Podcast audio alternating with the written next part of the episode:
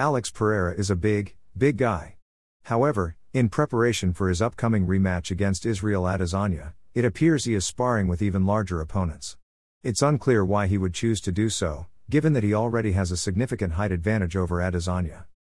Either way, pictures have emerged of Pereira's sparring partner and he's a scary, scary dude. At UFC 287, Alex Pereira will defend his UFC middleweight championship for the first time, facing off against former champion and division legend Israel Adesanya.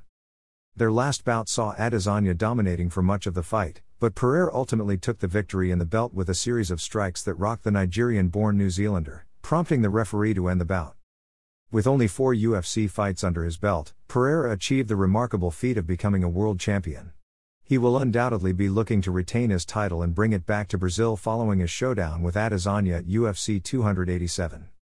Israel Adesanya is known for his exceptional striking skills, but so is Alex Pereira. In anticipation of Adesanya's stand up attack, Pereira has enlisted the help of a heavyweight boxer from China. However, this isn't just any ordinary boxer.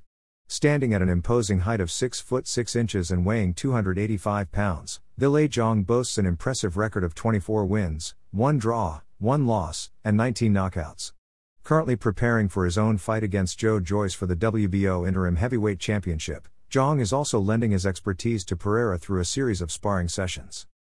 What a sparring! After four rounds with Zhilei Zhang, I'm very confident for my next fight, his social media caption read.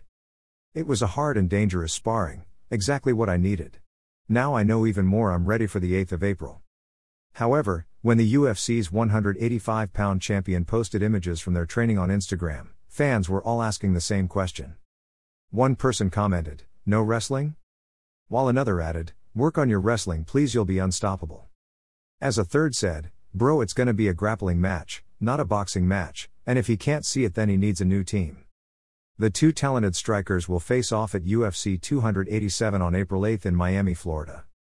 Join our Patreon to get free online slash print business listings, free e mags, free online seminars, article suggestions.